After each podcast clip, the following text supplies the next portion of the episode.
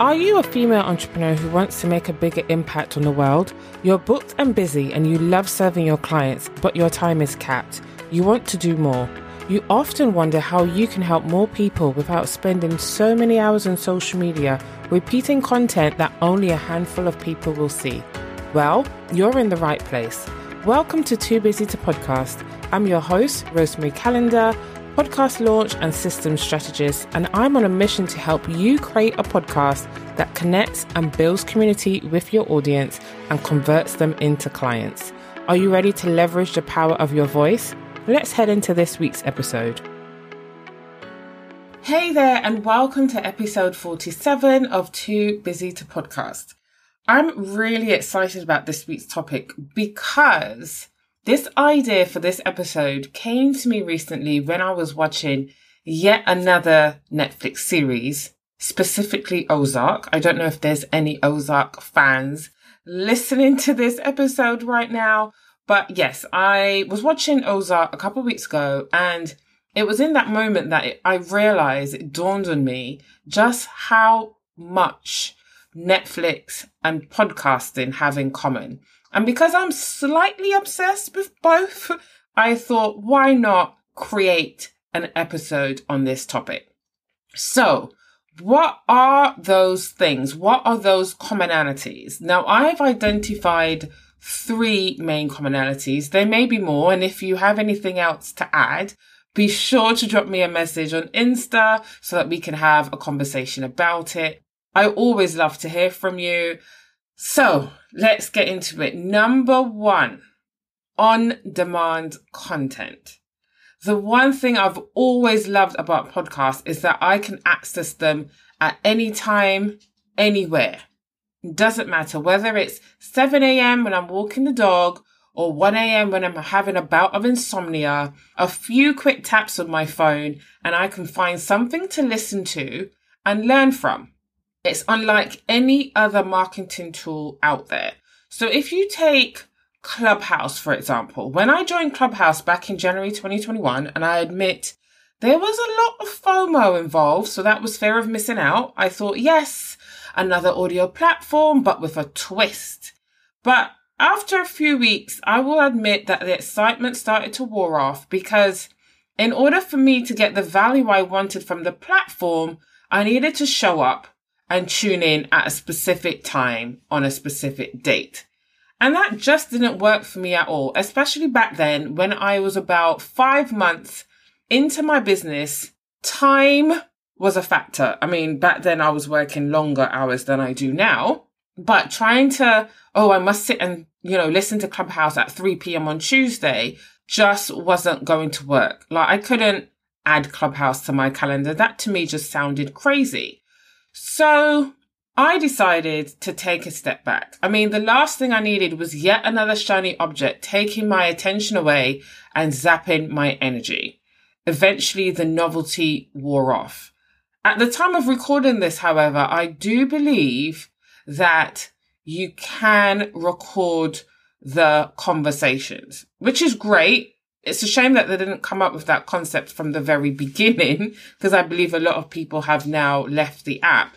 And I probably would have hung around a lot longer, but at least, you know, it's available now. So if you're not familiar with Clubhouse, it's an audio platform where, you know, there's lots of different rooms that you can join and have a conversation. You can put your hand up virtually, of course, to join the virtual stage and engage with others, have conversations and as I mentioned, they now record it so you can go back and listen at a time that is most appropriate for you. But that is what I love about podcasts and Netflix. I do not have to wait at all. It's just available to me when I want it. So that's number one. Number two, the binge effect. Now, if you're like me, you can never sit down and watch one episode of a Netflix series. And if you can, you need to let me know your secrets because I can't tell you how many weekends I've spent binging an entire series. Even with Ozark, I just spent a couple weekends ago watching Ozark, the second half of the final season. And it wasn't what I'd planned for the day. But, you know, that Saturday morning, I decided to see what was on and I realized it was back. And that was the rest of my day gone. In bed, watching Ozark for the majority of Saturday. Crazy, right? and the same applies to podcasts. So when I find a really good podcast, it's really, really hard for me to just listen to one episode. I will usually listen to a few episodes in one sitting, especially if they're short. So around the 15, 20 minute mark. I very rarely listen to an episode or a podcast that has hour long. My attention span does not stretch that far. Um, so, you know, if you're creating content that you want your listeners to hit play over and over and over again, that's something to consider because you'll definitely be doing something right. So how do you create a binge worthy podcast? What do you need to consider? Well, there are a couple things that I think you should keep in mind. Number one, clarity. I've spoken about this quite a bit on Instagram. If you follow me on Instagram, I've done a few posts recently about clarity around your audience. What do they need to hear? What problems are they experiencing? You want them to walk away thinking, well, damn, it's like she's speaking directly to me. And actually, I don't know if you do this, but when I'm looking to work with a coach and they have a podcast, I tend to listen to their podcast before I reach out because it helps me to get a better of idea of who they are and if they can help me.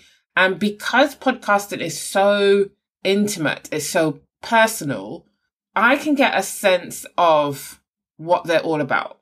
And I remember with my last coach, shout out to Rebecca Hayden. Her podcast is called The Rebecca Hayden Show. She's all about, you know, business coaching, mindset coaching specifically.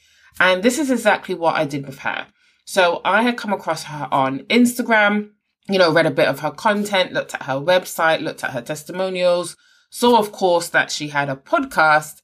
And I think I just spent a lot of that weekend just listening to the episodes because of how she structures her show, she speaks directly to her clients' pain points. So the episodes that resonated with me the most are the ones that I listened to.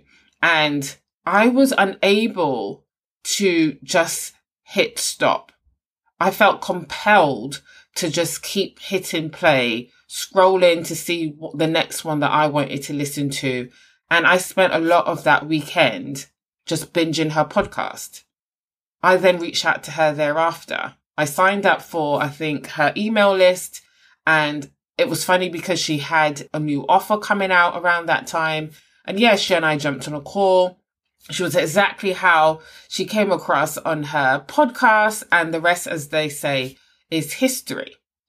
But what I love, the biggest thing to take away from using Rebecca's show as an example is that I felt like she was speaking directly to me. Even her episode titles spoke directly to me because they were how I thought about myself. So it's really about knowing your ideal listeners inside out. So that's number one. Number two, Always, always remember that your podcast is not about you. It's about your listeners. So whenever you sit down to prepare your episodes, ask yourself, what do they need to hear? What do I want them to take away from this episode? What's the goal? These three things will always help you stay on track.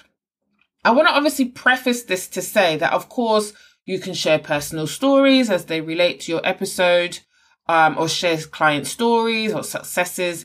But just remember to always bring it back to your listener because frankly, human beings are quite selfish. We want to know what's in it for them. They don't care about Patrick or Suzanne down the road. What is in it for them? So just remember, it's not about you and what you want to talk about. It's about what they need to hear. And number three, be confident about your topic. I am of the belief that by default, if you have a podcast, you're instantly an expert because quite frankly, who in their right mind is going to put themselves out there? Podcasting is the highest form of visibility. So for you to put yourself out there and have no clue what you're talking about, no one is going to do that. So by default, it is my belief that if you have a podcast, that's instant credibility, instant expertise. People in all corners of the earth could potentially listen to your show. So by you showing up, you know your stuff. You're putting yourself out there because you know your stuff.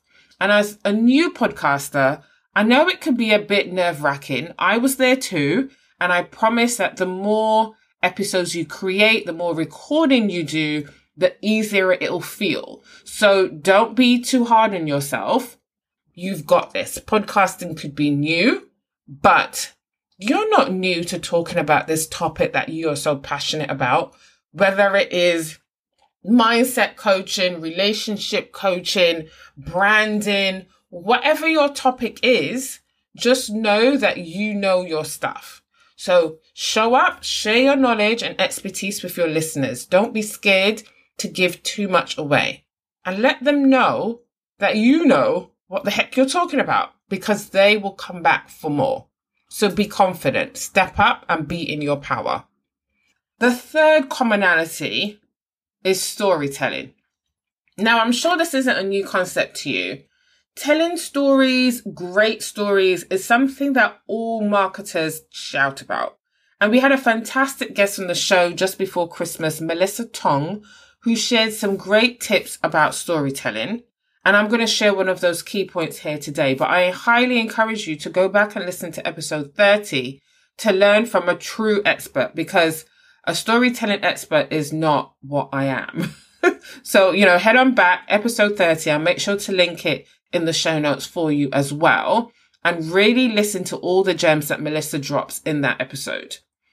Storytelling is truly a great way of connecting with your listeners, especially if they can see themselves in the story that you're sharing. And something that Mellissa talked about was using a story to illustrate a point and wrapping it up in a format in a like structuring it in a way where there's a middle, a beginning, and an end. People are naturally drawn to stories. I don't know about you, but when I am scrolling through Instagram. I'm always amazed. I've not quite honed in on this technique as yet, but I will. I have no doubt I will. But I'm always amazed by how someone can just share this random story, whether it's personal or business related. And as you're reading, you're hooked in. And then just like that, a snap of a finger, it relates back to their client's pain point. And I'm just like, whoa it's not random. It's not unthought out. It's very specific and it's very targeted. And the story reels you in and then the caption just turns into, well, this is where you're at and this is your solution. I just find that so fascinating. So you kind of want to do the same with your podcast episodes. Stories make things more interesting. Rather than you bombarding facts are great but rather than bombarding your listeners with all these facts because as i mentioned before my attention span is shocking. Our brains these days can only take in so much information. Like i think how many thousands of thoughts? 20 odd thousands of thoughts i think it is that we have every day? Can you imagine? So you really want to stop and think about how you can best serve your listeners with a story that they can see themselves in. So thinking about your favorite Netflix show, how does it start? What happens? So how does the story unfold? How does the story end? How did it engage you? How did it make you feel? That's kind of what you want for your episodes as well. Again, I am not an expert. So head back on over to Mellissa's episode because she is the expert and she can give you a lot more tips and strategies. So to recap, what do Netflix and podcasts have in common? Number one, both have on demand content. There's no waiting around. There's no having to make sure that you are available at a certain time on a certain day to sit down and watch it in the moment. It's there whenever you want to access it. Number two, the binge effect. A really good podcast will reel you in from the first episode and make your listeners want to hit play over and over and over again. And number three, great storytelling. We love stories. So use stories in a way to really connect with your listeners. Help them to see themselves in your story and help them to see that you are the one to help them solve the problem that they are experiencing. Well, that's it for this week's episode. I hope you've enjoyed it because I've certainly enjoyed sharing these tips with you. Let me know what you think. Send me a message or comment on my post over on Instagram at Too Busy to Podcast. I would love to hear from you. Next week, we will be talking all about how you can take a break from your show. With the summer period fast approaching, I thought that this would be a great topic to get into. So until next week, speak soon. Thanks for listening to this episode of Too Busy to Podcast. I know how busy you are, and I really appreciate you taking time out of your day to spend with me. If you enjoy this episode and you'd like to help support the podcast, please share it with others post about it on social media, and subscribe or follow the show wherever you listen to podcasts. Until next week, keep calm and podcast. See you then.